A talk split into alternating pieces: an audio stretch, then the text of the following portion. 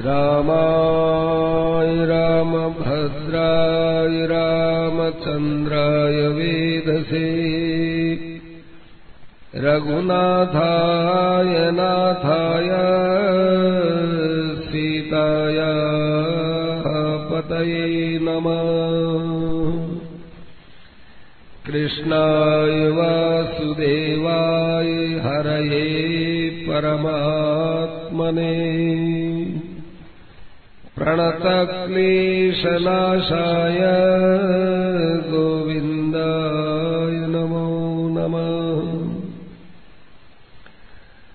मनोजवम् मारुततुल्यवेगम् जितेन्द्रियम् बुद्धिमताम् वरिष्ठम् वातात्मदम् वानरयूथमुख्यम् श्रीरामदूतम् शरणं प्रपद्ये श्रीरामदूतम्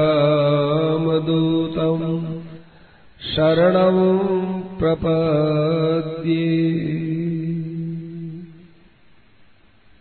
भक्तिभक्त भगवन्त गुरुचतुरनाम वपुवे तिनके पदवन्दनकिये नासत विघ्नयने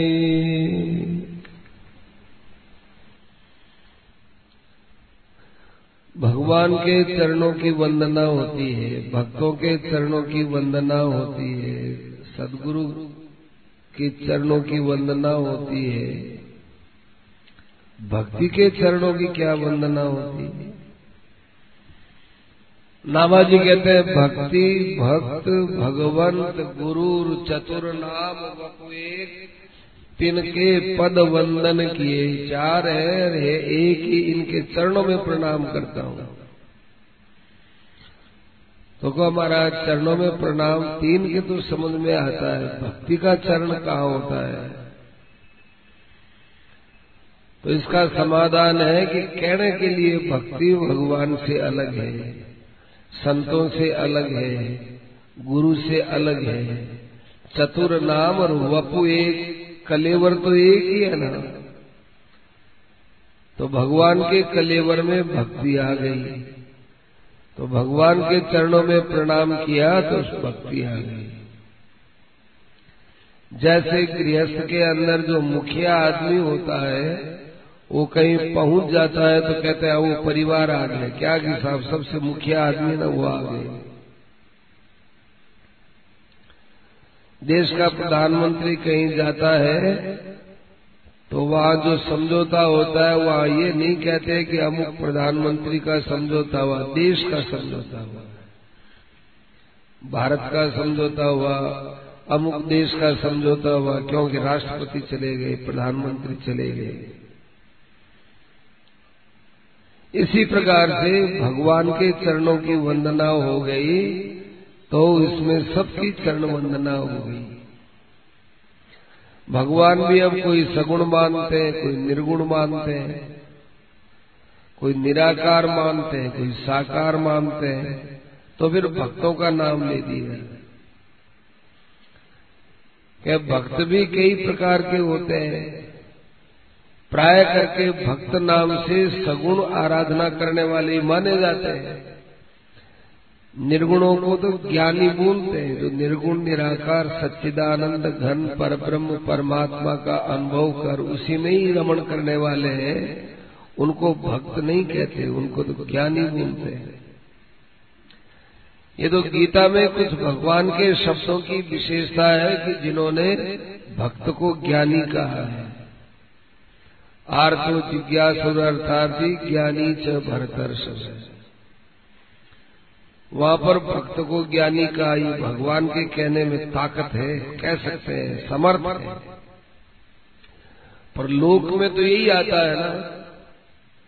तो फिर वहाँ कह दिया, गुरु नाम दे दिया, सदगुरु। जो सन्मार्ग की तरफ़ लगाए, भगवान की तरफ़ लगाए, चाहे वो निर्गुण की तरफ़ चले, चाहे सगुण की तरफ़ चले। निर्गुण भक्ति होती है, सगुण भक्ति तो होती है, निर्गुण भक्ति भी होती है। क्या? कि निर्गुण निराकार में आकर्षित होना, स्वरूप में आकृष्ट होना, अपना जो स्वरूप है, उसमें आकृष्ट होना ही, आकृष्ट होना ये भक्ति है। सगुण सगुण साकार में भगवान की छवि में आकर्षित होते हैं। लीला में आकर्षित होते हैं, नाम में आकर्षित होते हैं, धाम में आकर्षित होते हैं और यहाँ निर्गुण निराकार में तत्व में आकर्षित होते हैं। इस कारण से भक्ति दोनों में ही आती है, निर्गुण में भी आती है, सगुण में भी आती है। और प्राय लोग मानते, ऐसा ही है कि भक्ति सगुण वाले करते हैं, निर्गुण वाले ज्ञान प्राप्त करते हैं। यहाँ नामाजी की भक्तमाल में प्राय सगुण भक्त मिलेंगे। भक्तमाल है ना भक्तों की माला है यू। माला के अंदर सू, सूत की माला हो सूत्रे मणिगणा इव ऐसे भगवान और भक्त भगवान और भक्त और बीच के अंदर वो भक्ति चल रही है। जैसे भक्त भक्ति करता है ऐसे भगवान भी भक्त भक्तिमान माने गए वो भक्त की भक्ति करते हैं। उनमें आज चंद्रहास भक्त की कथा सुनाते हैं। ये जो नाबाजी ने कई भक्तों की वंदना की कि इनके चरणों की धूली को मैं सिर पर रखता हूँ, उनमें चंद्रहास एक भक्त हुआ। वो तो एक नृपता के सुत चंद्रहास भयो परियो विपति धाई लाई और पुर है। दूर देश में केरल देश की बात है, वह सुधार्मिक नाम का एक राजा था। राजा का नाम था सुधार्मिक। यथा नाम तथा गुण बड़ा धार्मिक था। और उसके बेटा था चंद्रहास। सुधार्मिक जवानी में ही चला गया। ये पहला बेटा हुआ और वो युद्ध के अंदर मारा गया। सुधार्मिक नाम का राजा मर गया। अब ये बच्चा छोटा सा माँ सती हो गई। माँ ने अपने बच्चे को अपनी दासी को दे दिया। कि देख भाई, इसके पिता चले गए, मुझे सती होना है, एक धरोहर है, इसका तुम पालन करना। शासन आ गया शत्रुओं के हाथ में। दासी ने देखा कि इसको कौन जीने देगा? तो ढाई माह थी उसने वो बच्चे को लेकर के वो कुंतलपुर चली गई। कुंतलपुर बहुत बड़ी स्टेट थी। उसी के नीचे ये था चंद्रहास के पिता का राज्य। वो चुपचाप वहाँ से कुंतलपुर के लिए रवाना हो गई।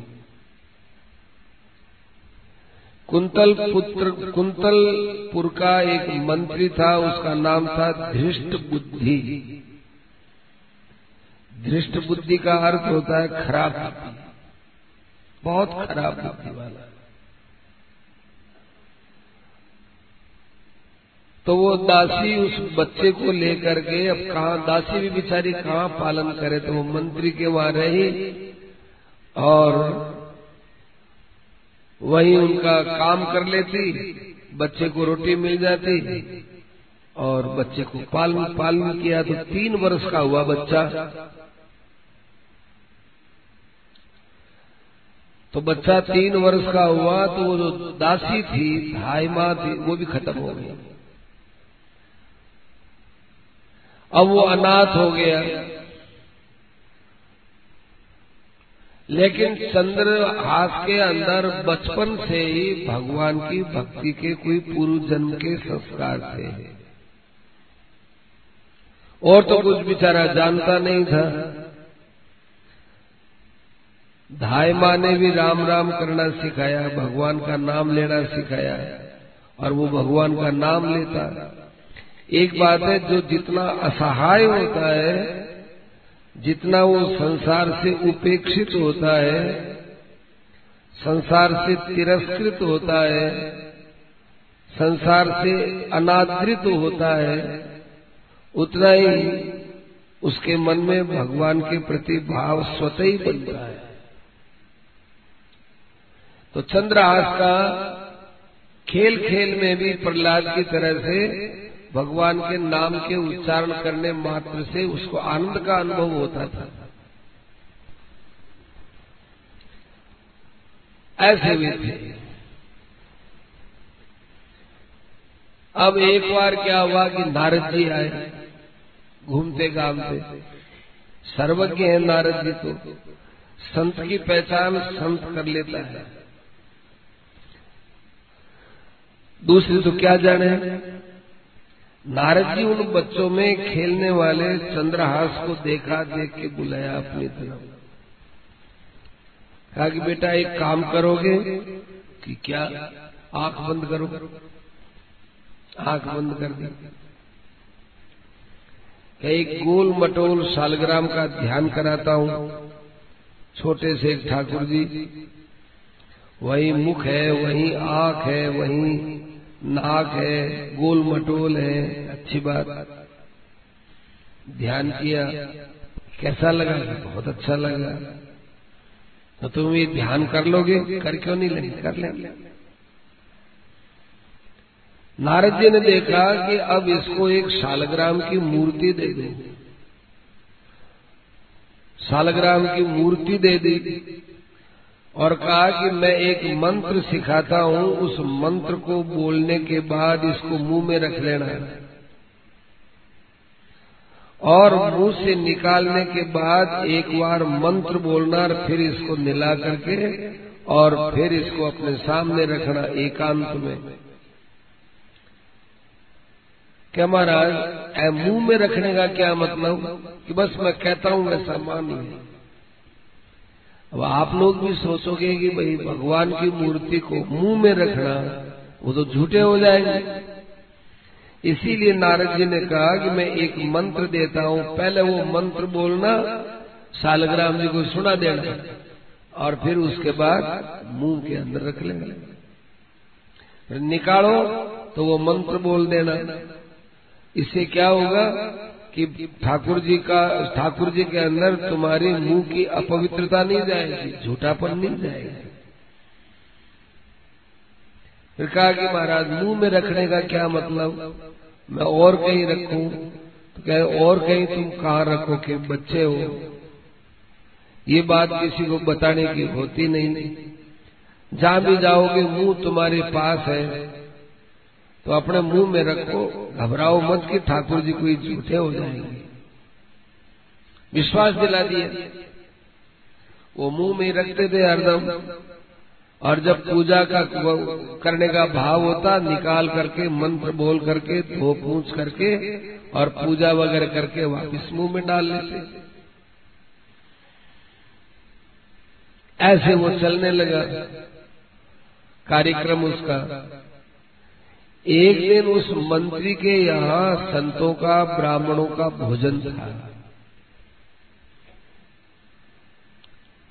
तो उस ब्राह्मणों के भोजन के अंदर अच्छे अच्छे दूर दूर से बड़े विद्वान ब्राह्मण आए।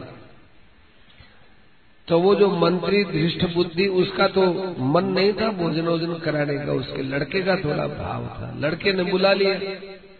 अच्छी बात। अब उसने क्या किया कि जितने ब्राह्मण लोग आए थे, उन ब्राह्मणों से मंत्री ने देखा कि इनकी परीक्षा ले क्या आपके चोटी है कि नहीं, आपके जनेऊ है कि नहीं, आप त्रिकाल संध्या करते हो कि नहीं। ये ब्राह्मण का अपमान है। ब्राह्मण से पूछे कि तुमको गायत्री मंत्र आता है कि नहीं, अपमान है। ब्राह्मण के अंदर तो पहले ही माता पिता उसके अंदर संस्कार ही ऐसा डालते हैं। उस जमाने की बात है ब्राह्मण को ब्राह्मण होने का इसलिए गर्व होता था कि मैं अपने नित्य नेम का अनुष्ठान करता हूँ कि नहीं करता हूँ। जो ब्राह्मण गायत्री मंत्र नहीं जानता यज्ञोपवित धारण नहीं करता, वो अपने आप से ग्लानी करता था। अरे ब्राह्मण घर में जन्म लेकर मैंने यज्ञोपवित धारण नहीं किया, मैंने गायत्री मंत्र का जाप नहीं किया। तो अपने आप ही ग्लानी से भरा हुआ होता है। दूसरे को कहने की ज़रूरत ही नहीं। ब्राह्मण की परीक्षा तो एक जगह ही होती है। श्राद्ध में जब भोजन कराते हैं, केवल वहाँ ब्राह्मण की परीक्षा करनी चाहिए ब्राह्मण कैसा है, खान पान कैसा है, बीड़ी सिगरेट तो नहीं पीता है। बीड़ी सिगरेट पीने वाले ब्राह्मण को यदि श्राद्ध में भोजन कराया जाए तो पाप लगता है। यजमान को पाप लगता है। नशा करने वाले जो साधु हैं, उनको संत समझ करके और उनको कुछ उनका किया जाए तो पाप लगता है। कई बातें आती है उस प्रसंग में नहीं जाना। तो उसने परीक्षा ली। कि महाराज, ये मेरी लड़की पाँच सात वर्ष की तो हो गई। अब इसका विवाह का समय आएगा तो कैसे लड़के के साथ विवाह होगा? ब्राह्मणों ने कहा अच्छा अभी तो विवाह की योग्य हुई नहीं, उससे पहले तो हमसे पूछता है और हमारी मखौल करता है, मन में समझे। इतने में चंद्रहास उधर से खेलते खालते आ गए। तो कहा कि तेरी लड़की का विवाह होगा और इस छोकरे के साथ होगा। इसके साथ दासी का बेटा है, मेरे यहाँ टुकड़े खाता है। मैं इसको पालता हूँ। दासी पुत्र के साथ तो मेरा लड़क, मेरी लड़की का विवाह हो ही नहीं सकता है। आपका गणित आपका ज्योतिष जो कुछ है सब आपका व्यर्थ है। कोई खाली उल्टे ब्राह्मणों को वो अपमानित करने लगा। ब्राह्मणों ने कहा भाई देखो हमने तो हमारी विद्या के अनुसार कहा है ठोस का है ठोस। सच्ची बात गई है तेरे नहीं देखती तो सत्य थोड़ी बदल जाएगा। कोई सूरदास कहे कि सूर्य उदय नहीं हुआ। काय का सूर्योदय भाई, भयंकर गर्मी सूर्योदय हो गया। साढ़े नौ बज रहे हैं। सूर्योदय क्यों नहीं हो मैं नहीं मानता। तो उसके नहीं मानने से कोई अभी सूर्योदय नहीं हुआ क्या?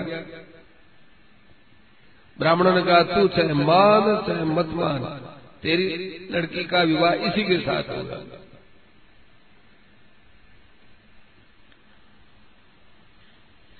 तो ब्राह्मण चले गए।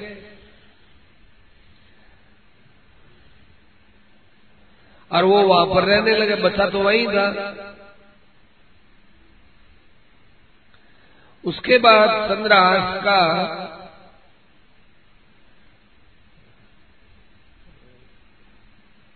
काम थोड़ा वो अपने भगवान की भक्ति भाव में ही रहने लगा।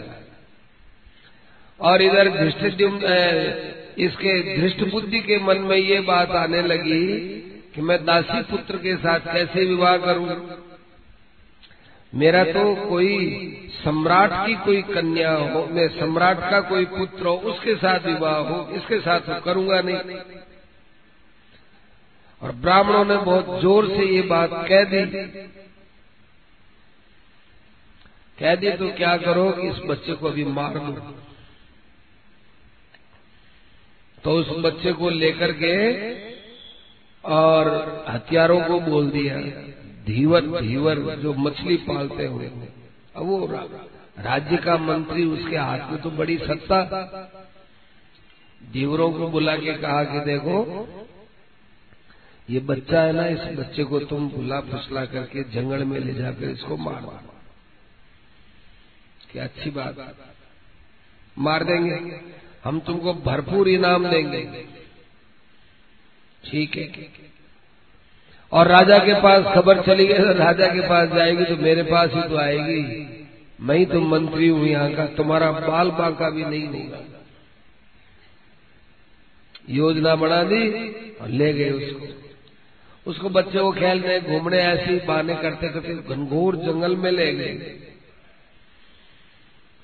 अब चंद्रहास तो अपना केवल भजन ही भजन करे। खेलता खेलता भी भजन करता ही था। तो भजन करने वाले की सकल सूरत होती है, वो भजन नहीं करने वालों से अलग ही होती है।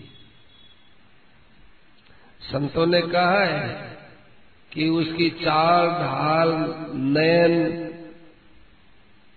नैन बैन वारा कह देता है। नयन और वैन मान वाणी, वो ऐसी विलक्षण होती है, अपने आप पता चल जाता है कि ये भजन किया हुआ है कि नहीं किया हुआ तो उन धीवर लोगों ने देखा कि लड़का लगता तो बड़ा सीधा साधा है, भगवान का स्मरण करता है, हम धन के लालच में इसको मारेंगे अच्छा तो नहीं लगता है, ये काम अच्छा नहीं है। दो तीन लोग थे उन सबने गए बात तो बढ़िया नहीं है ये ये, हमारी जाति बड़ी खराब है। मछली को पकड़ना मछली को मारना इस धंधे में लगे रहने से आज देखो हम मनुष्य को मारने के लिए भी ले आए यहाँ धन का ही तो लालच है। बड़ी अपने में ग्लानी हुई। पर देखा अभी मंत्री की भी आज्ञा है। तो उस समय चंद्रहास ने कहा कि बालक तुझे सच्ची बताए, मंत्री जी ने तुमको मारने के लिए हमें भेजा है। अब तू जिसको अपना सहायक समझता है, जिसको तू अपना समझता उसको याद कर ले। जो तेरा रक्षक है, सहायक है, जो भी तेरा है, उसको तू बुला ले, याद कर ले, कुछ कर ले। ये तो तेरा तो अब समय पूरा होने वाला है। अब हाथ में सब शस्त्र वगैरह पूरे थे। चंद्रहास बिल्कुल नहीं डरा। उसने कहा कि देखो, मार भले देना, पर मैं थोड़ा सा समय चाहता हूँ कि तुम जाओगे तो ना कहीं, नहीं जाऊँगा नहीं। जाऊँगा कहा? आप मेरे चारों तरफ़ घिरे हुए हैं, कहा जाऊँगा? मुझे उस वृक्ष के नीचे थोड़ी देर बैठने दो और मैं कहूँ कि अब मेरे पर हथियार चलाओ तो फिर हथियार चला देंगे मैं याद तो कर लू किसी को। कहा कि भाई, मौत के समय सबको याद करने की छूट दी जाती है। अंतिम समय में कोई किसी से मिलना चाहे और करना चाहे, उसको छूट तो सबकी तरफ़ से मिली हुई रहती। तुम भी याद कर लो किसी को करना है। वो बैठ गए और अपने मुँह में शालग्राम जी थे। नारद जी को याद किया कि हे संत महापुरुष, आपके कहने से मैंने अपने मुँह में शालग्राम जी को रखा। यदि शालग्राम जी को मुँह में रखने के अपराध से मुझे मारते हो तो मार सकते हैं। परंतु नारद जी, मैंने तो आपके कहने से रखा है। आपने जिन मंत्रों का उच्चारण करने के लिए कहा, उन मंत्रों का मैंने उच्चारण किया है। मेरी दृष्टि में मैंने कहीं भूल की नहीं है। और हे शालग्राम जी महाराज, मेरी कोई पूजा में कमी रह गई हो तो आप क्षमा करना। पर मैं इतना पूछना चाहता हूँ कि मुझे मारने की योजना क्यों बन रही है? मैंने किसका क्या बिगाड़ा? मैंने मंत्री का कौन सा हित किया? इस मंत्री के यहाँ मैं पड़ा हूँ तो मेरी दासी ने लाकर मेरे माँ ने लाकर के रखा है, और तो मैं जानता नहीं किसी को। इस प्रकार से वो बेचारा भगवान से प्रार्थना करने लगा। तो इस प्रार्थना से, प्रार्थना के बाद उस चंद्रहास ने उनको कहा, धीवरों से कहा कि अब मेरे को मार दो। तो वो उसको देखने लगे तो उनके अंदर भगवान की झांकी दिखने लगी। चंद्रहास के शरीर में भगवान की दिव्य झांकी दिखने लगी। क्या सुंदर भगवान का मुख है? कैसा सुंदर भगवान का चिबुक है? कैसी मुस्कुराहट है? तो देखो, भगवान ने उन सारे दीवरों को मोहित कर दिया। अपनी लंबी लंबी भुजा बताई, बालों के अल, ये जो घुंघरालू बाल दिखाए, बड़े सुंदर मुस्कुराहट से उनको जो है बश में कर लिया भगवान ने। अब वो सोचने लगे कि अरे हम दृष्ट बुद्धि की बात क्यों माने? कितने सुंदर भगवान के दर्शन हो रहे हैं। बिना तपस्या किए, बिना नाम लिए, बिना त्याग किए, देखो कैसे भगवान की मूर्ति के दर्शन हो रहे हैं। ऐसे करते करते वे भगवान के रूप में डूब गए। विचार किया कि एक भगवान का नाम लेने वाला उसका थोड़ी देर मारने के लिए संग किया, उसमें इतना आनंद हुआ। यदि इसको न मारा जाए तो ये भगवान कितने खुश होंगे। हम तो पिछले जन्म के पापों के कारण से नीच जाति में पैदा हुए चंडाल योनि तो यही पीता है। ये पिशु पाप योनि है।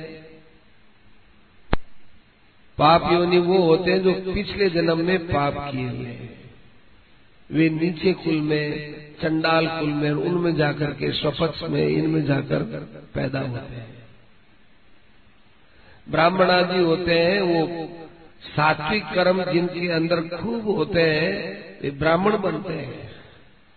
और रजोगुण प्रधान और सत्वगुण गौण होता है, वो क्षत्रिय होते हैं। रजोगुण प्रधान और तमोगुण प्रधान और रजोगुण गौण होता है, वो वैश्य होता है। और तमोगुण प्रधान, रजोगुण, सत्वगुण आदि गौण, वो शूद्र होता है। और केवल तमोगुण ही प्रधानता होती है तो वो पाप योनि में जन्म लेते हैं। तो कहा कि हमने पिछले जन्म में भयंकर पाप किए, तभी तो स्कूल में जन्म लिया। कम से कम स्कूल में तो सावधान हो जाए, मारेंगे। एक साथ सबके मन में विचार हम मारेंगे किसी हालत में नहीं पर मंत्री जो हमको नहीं छोड़ेगा, मंत्री हमको पूछेगा कि तुमने क्या किया, अपन कह देंगे उसको छोड़ दिया। हमने तो नहीं मारा, हमें तो उसके अंदर भगवान के दर्शन हो गए, इसलिए हमारे मन में नहीं आई मारने की, तब मंत्री हमको मरवा देगा। क्योंकि मंत्री को डर लगेगा कि हमारे कहीं पोल न खोल दे। तो मंत्री हमको मारे नहीं और मंत्री को विश्वास हो जाए कि हमने उसको मार दिया ऐसा क्या करेंगे? तब उसको खूब अच्छी तरह से देख दाग करके क्या क्या करे? तो उसके पैर के अंदर एक अंगुली बड़ी हुई थी, वो छंगू था, छंगू। अपने सबके हाथ में पाँच, इसमें भी पाँच। पैरों में भी पाँच पाँच, बीस अंगुली है। उसके पैर के अंदर एक अंगुली बड़ी हुई थी। वो एक अंगुली बढ़ी हुई थी, वही उसका दुर्भाग्य था कि बाप उसका मर गया धाई माँ ने दूसरी जगह रख दिया, फिर इसके मारने का हुआ। तो उन्होंने क्या किया कि उसकी एक अंगुली काटा और उसको जंगल के अंदर डाल दिया पत्ते वत्ते के नीचे डाल दिया। और मंत्री के पास में गए और मंत्री को दिखाया कि साहब देखो हमने मार दिया इसका प्रमाण उसकी अंगुली हम आपके पास लेकर के बहुत अच्छा खूब भरपूर उनको इनाम दिया। खूब बढ़िया इनाम मिल गया। वो खुश हो गए। इधर एक राजा था। चंद्रावती नाम चंदनावती नगर था, उसका एक राजा था, उसका नाम था कुलिंदक, अटपटाई नाम। उसने एक बहुत विशाल जो है, यज्ञ करवाया, पुत्र की प्राप्ति के लिए। पुत्र की प्राप्ति के लिए यज्ञ करवाया और अंतिम दिन पूर्णार्थी थी, पूर्णाहुति दे दी। ब्राह्मणों ने कहा कि तुझे पुत्र तो मिलेगा, पुत्र तो तेरे होगा, चाहे कभी हो बोले ब्राह्मणों को अपने अनुष्ठान पर पूरा भरोसा था। तो पुत्रा, पुत्र का यज्ञानुष्ठान करके और वो कुलिंदक गया जंगल में और वहाँ पर ये चंद्रहास दिखाया उसको।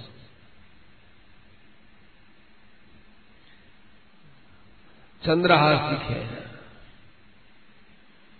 छोटा सा बालक और एक पक्षी अपने पंखों के नीचे उसको यूँ रख रखा है। वो पक्षी ऐसा है कि वो पक्षी जिसको अपने पांख के नीचे रखता है, उस व्यक्ति का भविष्य बहुत विलक्षण होता है। तो उस राजा ने बच्चा ले लिया। और वहाँ पर चारों तरफ़ हिरण थे, वो उसकी रक्षा कर रहे थे। हिरण जब चारों तरफ़ रहते हैं तो वो भी किसी पवित्र प्राणी के ही रहते हैं। और वो बालक था, वो वहाँ पर भगवान का नाम ले रहा था। इतने में वो राजा पहुँच गया। राजा ने पूछ के कहा कि, बेटा, तेरा बाप का नाम क्या है? तेरी माँ का नाम क्या है? तू यहाँ अकेला रोता क्यों है? तो क्या उसने उत्तर दिया है? बहुत ही सुंदर उत्तर दिया मम मा, मम माता पिता कृष्ण है। मेरी माँ भी कृष्ण है और पिता भी कृष्ण है। मम माता पिता कृष्ण सेना हम परिपालित है। माँ बाप तो मेरे कृष्ण है उन्होंने मेरा पालन पोषण किया है। फिर रोता क्यों है? तम अपश्यन महाराज रोदन क्रियते मया। वो कृष्ण मुझे दिखाई नहीं दे रहा है, इसलिए मैं रो रहा हूँ। कृष्ण दिखाई दे तो ये मेरा रोना धोना बंद हो जाए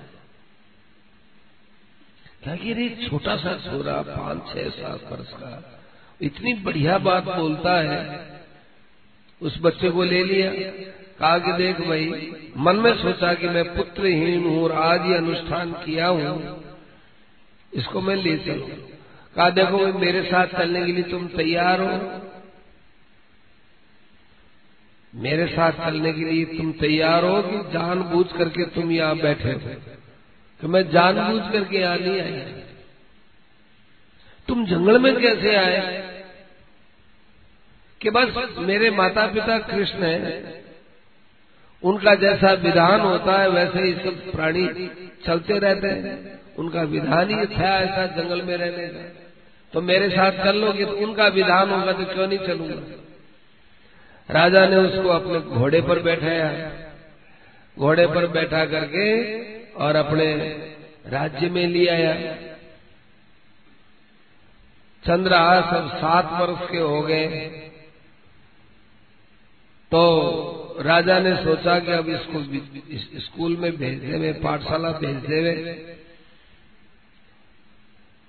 कहा कि बेटा तुमको पढ़ाई करनी है, जो आपकी इच्छा पढ़ाई में भेज दिया पर पढ़ाई में मन नहीं लगे वो बैठे बैठे, हरि शरणम हरि शरणम हरि शरणम कहे। गुरु जी के बेटा, हम पढ़ाते हैं, वो तुमको याद होता है क्या? कि सच्ची बात है गुरु जी मेरे अंदर तो केवल एक ही जाप चलता है, हरि शरणम हरि शरणम हरि शरणम। आप क्या पढ़ाते हैं मुझे कुछ पता नहीं है। गुरु जी ने कहा, भैया, मेरी पढ़ाई का जो सार अभी तक हमको नहीं मिला, वो तुमको मिल गया। संसार में केवल भगवान की शरणागति ही सब विद्याओं का सार है। सा विद्या या विमुक्त ये जिससे जीव की मुक्ति हो जाए, उसी ज्ञान को विद्या बोलते हैं। पुस्तक के विद्या को विद्या नहीं बोलते तुमने तो पढ़ाई कर ली। राजा के पास भेज दिया कि महाराज, आपका लड़का सब सर्वशास्त्र विशारद है, सारे शास्त्र कर लिए। है? इतने जल्दी सारे शास्त्र पढ़ लिए? यू नहीं, महाराज। वो शास्त्र ऐसे पढ़े हैं कि शास्त्र का सार ज्ञान कर लिया, सार।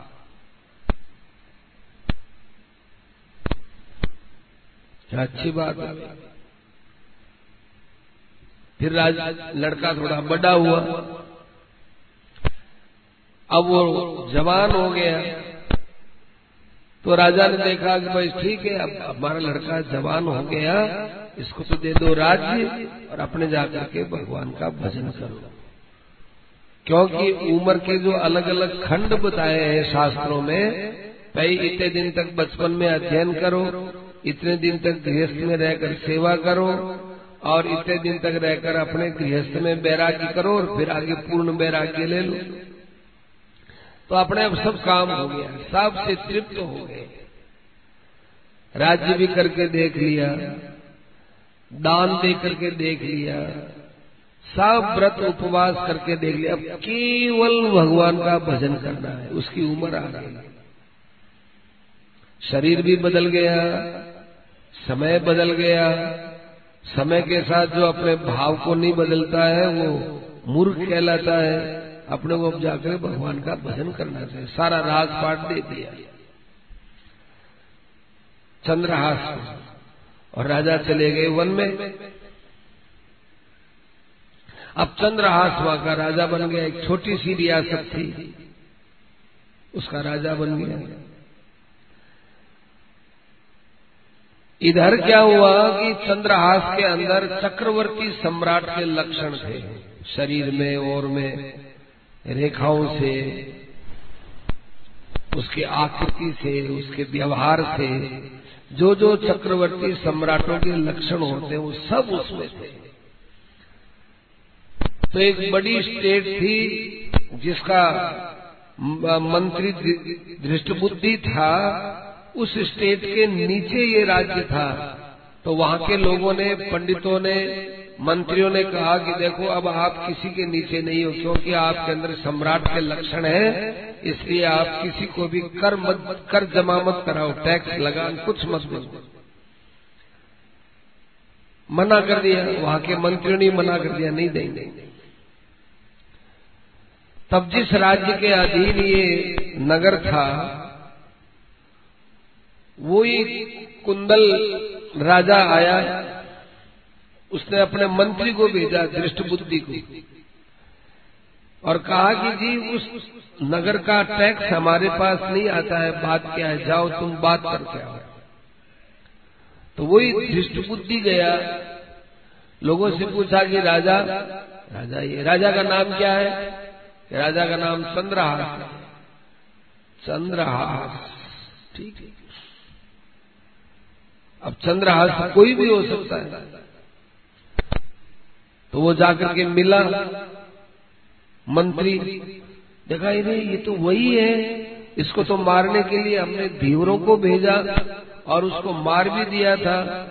उसकी अंगुली भी हमारे पास लाके प्रमाण में दी थी। तो ये पूछे तो कैसे पूछे? मंत्री ने चंद्रहास को पहचान लिया।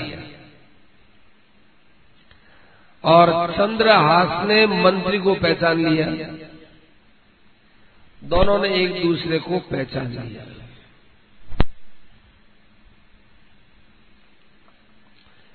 तो उस मंत्री ने विचार किया कि एक दाव तो मेरा चला गया।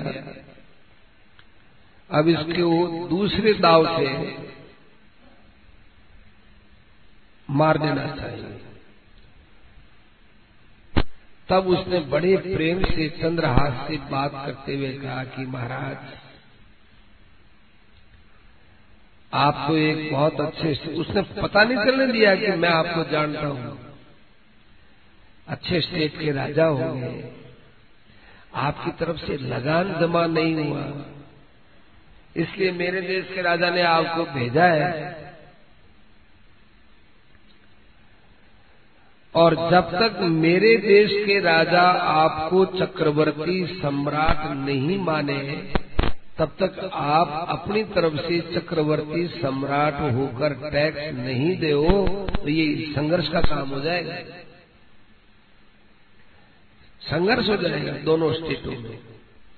इसलिए आप ऐसा करो कि तीन कमी है आप में। एक तो आप यहाँ के जो पहले राजा थे, जिन्होंने यज्ञानुष्ठान अनुष्ठान करके पुत्र प्राप्ति के लिए बड़ा प्रयास किया, सारी दुनिया जानती है, उनको कोई पुत्र मिला नहीं। उनके औरस पुत्र तो आप हो नहीं। और दूसरे आप हमारे राजा के अधीन हो, उन्होंने मान्यता दी नहीं है। और तीसरे में हमारे राजा की अनुकूलता प्राप्त करना आपके लिए बहुत ज़रूरी है, तभी आप अलग स्टेट बनाकर चक्रवर्ती कहलाओगे। इसलिए आप पहले ही पहले यहाँ से मेरे घर जाओ। और मेरे घर में मेरे साथ मेरा बेटा राजा के पास जाएगा। और मैं ये कागज़ लिख देता हूँ कि बहुत अच्छा सम्राट है, बहुत अच्छा शासन है, चक्रवर्ती सम्राट है। आप इसको मान्यता दे देना। ये कागज़ में लिख देता हूँ। ये कागज़ ले जाकर सीधे मेरे बेटे को दे देना। और मेरे बेटे को देने के बाद फिर जो है मेरा बेटा राजा के पास जाएगा और मेरे हाथ का लिखा हुआ कागज़ देख करके वो बेटे जो है तत्काल आपको अपने अनुकूल मानकर आपको अलग से स्टेट का मालिक बना देगा और कोई भी लड़ाई भी नहीं होगी। ठीक है। वो बेचारा रवाना हो गया। रवाना हो गया तो शालग्राम की पूजा उजा करके रवाना हो गया, रवाना होकर के घोड़े पर बैठ के आया था। तो वो उस नगरी में पहुँच गया। उस नगरी में पहुँचने के बाद पहले बाहर बगीचे में विश्राम किया। विश्राम किया तो उसने जो अपना साफा बाँध रखा था गर्मी के दिन थे वो उतार दिए। सागलर काम की पूजा करने के बाद थोड़ी देर नींद आई तो विश्राम करने लगे, सो गया। उसी बगीचे में उसी मंत्री की एक लड़की आई, सहेलियों के साथ खेलते खेलते। उसने देखा कि बड़ा सुंदर राजकुमार है। मेरे पिताजी, मेरा भाई मेरे विवाह के लिए बड़ा प्रयास करते हैं, पर ये शायद अभी हमारे पिताजी की निगाह में नहीं आए। उस मंत्री की बेटी सोच रही। इसके साथ मेरा विवाह होना चाहिए। ये है कौन? आया कहाँ से? जाएगा कहाँ? खैर इसके पास, इसके साफे के अंदर ये कागज़ है, इस कागज़ को देखती हूँ, क्या है? कागज़ को देखा? अरे, ये तो मेरे पिताजी के दस्तखत है। ये तो मेरे भाई के नाम लिखा हुआ है। उसमें क्या लिखा था? विषमस्मयी प्रदातव्यम। त्वया मदन शत्रवे। बेटे का नाम था मदन। कि ए मदन, इसको तू जहर दे देना।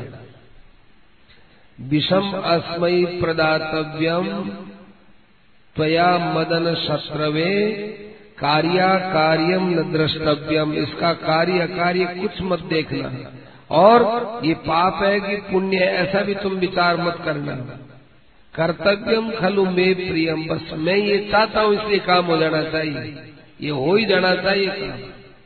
क्योंकि मैं चाहता हूँ तू कहेगा कि ये पाप है किसी को जहर नहीं देना ये बिल्कुल मत सोचना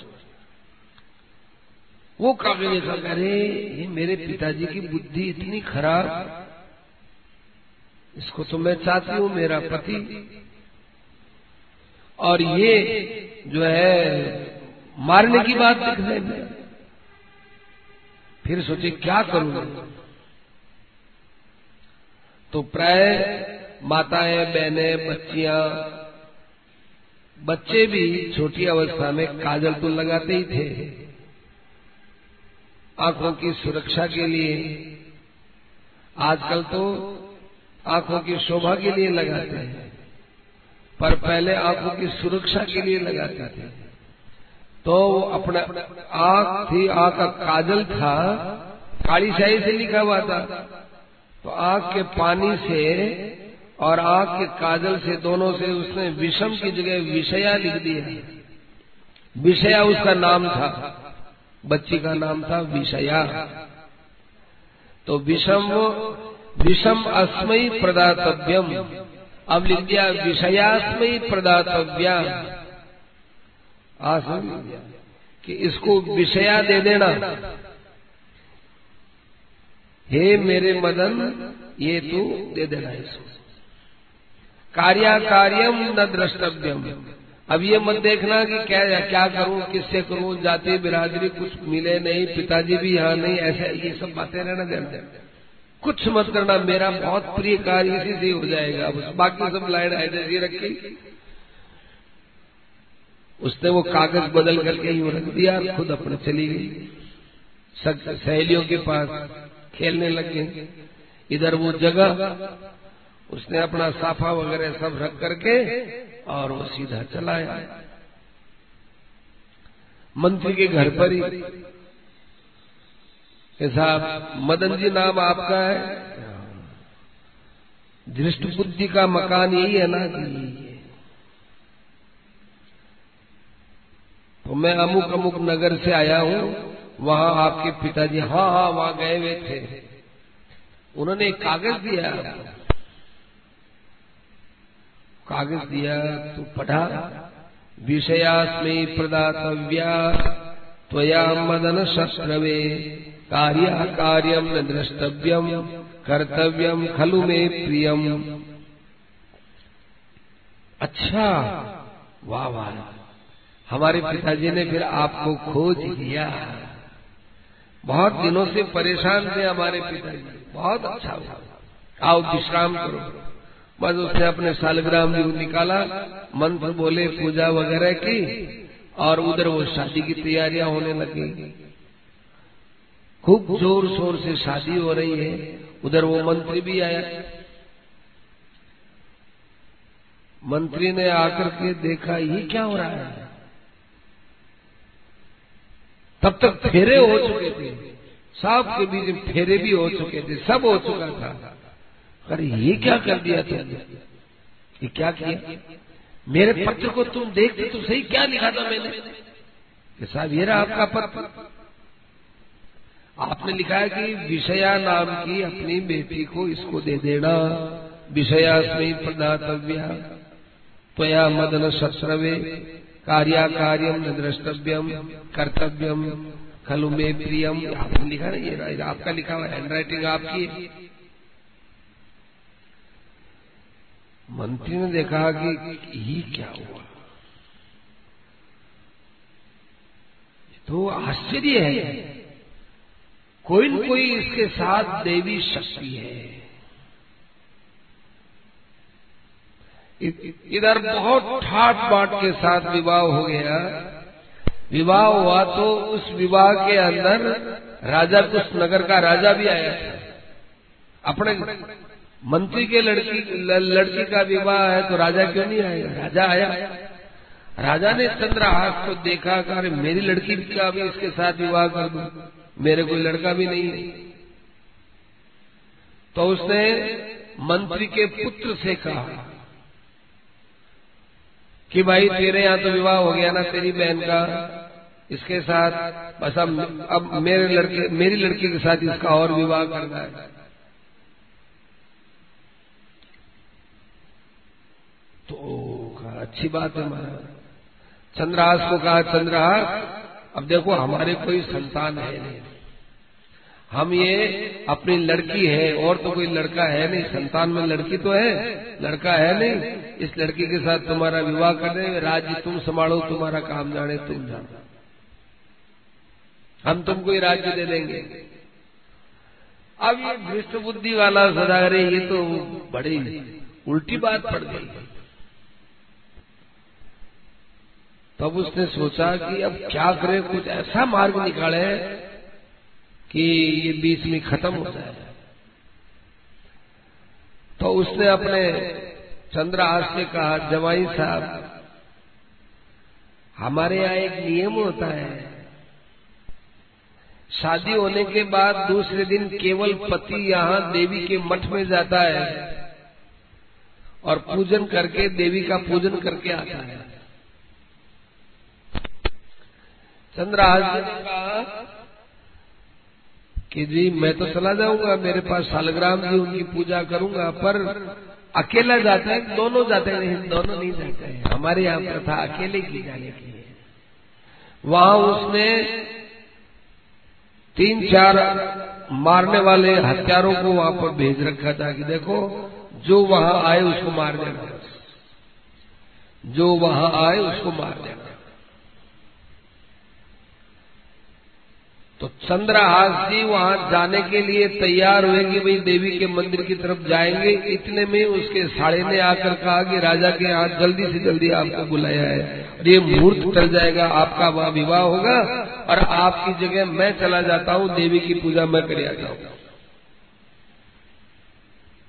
तो चंद्रहास तो गया इधर और उस दृष्ट बुद्धि का लड़का गया उधर। वहाँ उसको मार दिया। वहाँ, उसको मार दिया तो अब इधर इसका विवाह हुआ। अब विवाह होने के बाद उस इधर जो है, दृष्ट बुद्धि था, उसके घर में कोहराम मच गया। अब जो जैसा करेगा, उसका जो दूसरे के लिए बुरा करेगा, उसका बुरा तो पहले होगा। ये बात दृष्ट बुद्धि कहाँ जानने वाला अब उसको समझ में आया कि मैंने बहुत बुरा किया, क्या करूँ? अब इसी देश का राजा ये चंद्रहास और हो गया। अब वो बहुत फलानी में जो क्या करूँ, मैं मर जाऊँ, क्या करूँ, कुछ समझ में नहीं आया। ऐसे करते करते जो है, चंद्रहास फिर जो है, वहाँ गए देवी के मंदिर में। इससे पहले दृष्ट बुद्धि भी देवी के मंदिर में गया ही था। अपने बच्चे को लेकर खूब रोने लगा और उसके वहीं पर प्राण निकल गए। तब वो चंद्रहास अपने सालग्राम जी को निकाल करके पूजन करके कहा, हे सालग्राम जी, ये देवी आपकी शक्ति तो है, आप इनसे अलग थोड़ा ही हो। ये तो आपके अधीन काम करने वाली है। आप इनको कृपा करके ऐसा करो, मेरे साड़ा जी जीवित हो जाए, मेरे ससुर जी जीवित हो जाए और इनकी बुद्धि सबकी ठीक हो जाए। हे माता जी आप कृपा करो। शालग्राम जी से प्रार्थना की माता जी से प्रार्थना की तो वे जीवित हो गए। अब भगवान चाहे तो क्या नहीं हो? शालग्राम जी की पूजा। अब वो जीवित होने के बाद में, अब वो चंद्रहास कितने प्रेम से मिले हैं। दृष्ट बुद्धि ने कहा कि मेरी बुद्धि बड़ी धृष्ट हो गई, खराब हो गई। जीवन में मैंने बहुत पाप खूब बोलने लगे। चंद्रहास का अब छोड़ो अब आप। तीसरा, जीवन ही चला गया तो अब आप ऐसा क्यों विचार करते हो? तब दृष्ट बुद्धि जब खूब रोया ना, अपने पाप अपने मुख से बोल देता है और रोता है तो और वो भी भगवान के सामने तो उसकी बुद्धि शुद्ध हो जाती है। भगवान उसके पाप सब बहा देते हैं। वो शुद्ध हो गई बुद्धि। बड़े पवित्रता से वहाँ काम करने लगे और इसी के नीचे मंत्री भी बने रहे।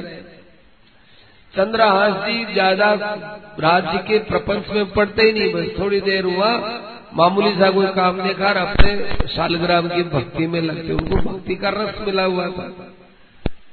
उन दिनों में युधिष्ठिर महाराज का राज्य था।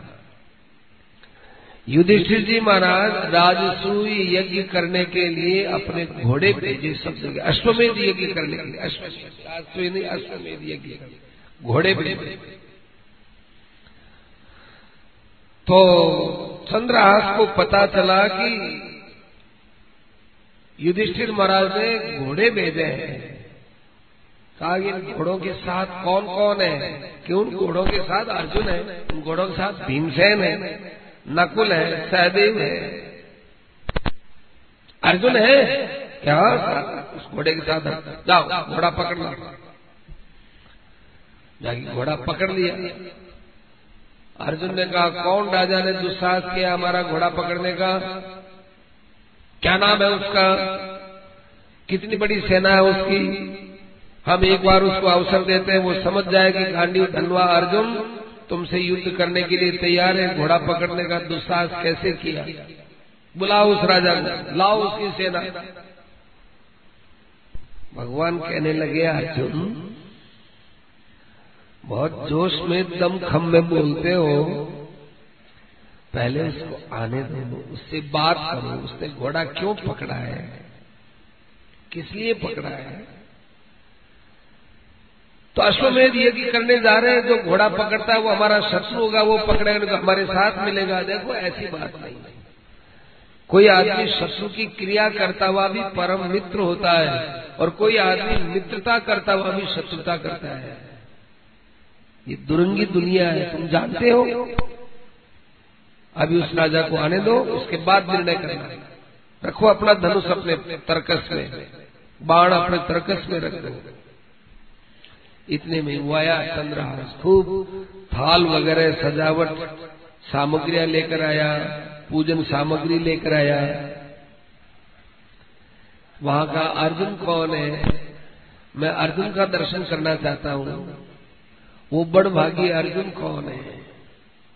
अर्जुन के तो शस्त्र वस्त्र सब ढीले पड़ गए। अभी अर्जुन रथ पर बैठे हैं। मैं आपका पूजन करना चाहता हूँ। इसलिए यदि आप एक बार रथ से नीचे उतर जाए, मेरा पूजन स्वीकार करें तो मैं कृतार्थ हो जाऊँगा। भगवान ने उसको उतारा और बड़े श्रद्धा से अर्जुन का पूजन किया। अर्जुन का पूजन इसलिए किया कि आप कितने महान हो, कितने ऊँचे भक्त हो। आपका रथ अठारह अक्षोहिणी सेना के बीच में भगवान ने खींचा है। आप जाने कितने पुण्यशाली हो। आपके दर्शनों की मेरे मन में बड़ी लालसा थी। यदि मैं घोड़े को नहीं पकड़ता तो यह घोड़ा सीधा चला जाता। हम कैसे आपके दर्शन करते? मैं कृतार्थ हो गया। ऐसे करके माला पहनाई और चंदन लगाया। और अब फिर भगवान का पूजन किया। अर्जुन ने कहा, अरे, आप इतने ऊँचे भक्त होकर गलती कैसे किए? पहले मेरी पूजा की, पहले तो कृष्ण की करनी चाहिए, साक्षात भगवान है। तब कहा कि देखिए, भगवान की पूजा, भक्त की पूजा में भगवान की पूजा पहले हो ही जाती है। मैंने एक तरह से भगवान का ही आदर किया है। भगवान जिसका आदर करते हैं, उसका मैं आदर करता हूँ तो भगवान का आदर हो गया है। पहले आपकी पूजा, अब मैं भगवान की पूजा करता हूँ। भगवान की पूजा की और अपना जो खूब हीरो का और का थाल था वो अर्पित किया और कहा कि बस, अब कृष्ण भगवान मैंने आपके दर्शन कर लिए, राज्य वगैरह अपने पुत्रों को दे दिया, मैं तो आपके साथ ही रहूँगा, ये यज्ञ वगैरह युधिष्ठिर का होगा, वो भी देख लेंगे, उसके बाद जो आपकी आज्ञा होगी, वैसा ही करेंगे। भगवान ने वहाँ चतुर्भुज रूप से दर्शन दिया, चंद्रहास को अपने गले लगाया और चंद्रहास भगवान का भक्त बन गया। ऐसी चंद्रहास जी की कथा है। कहते हैं, इस कथा को सुनने से भगवान को अपार प्रसन्नता होती है। जय जय सीतापते रामा, जय जय राधे। घन श्यामा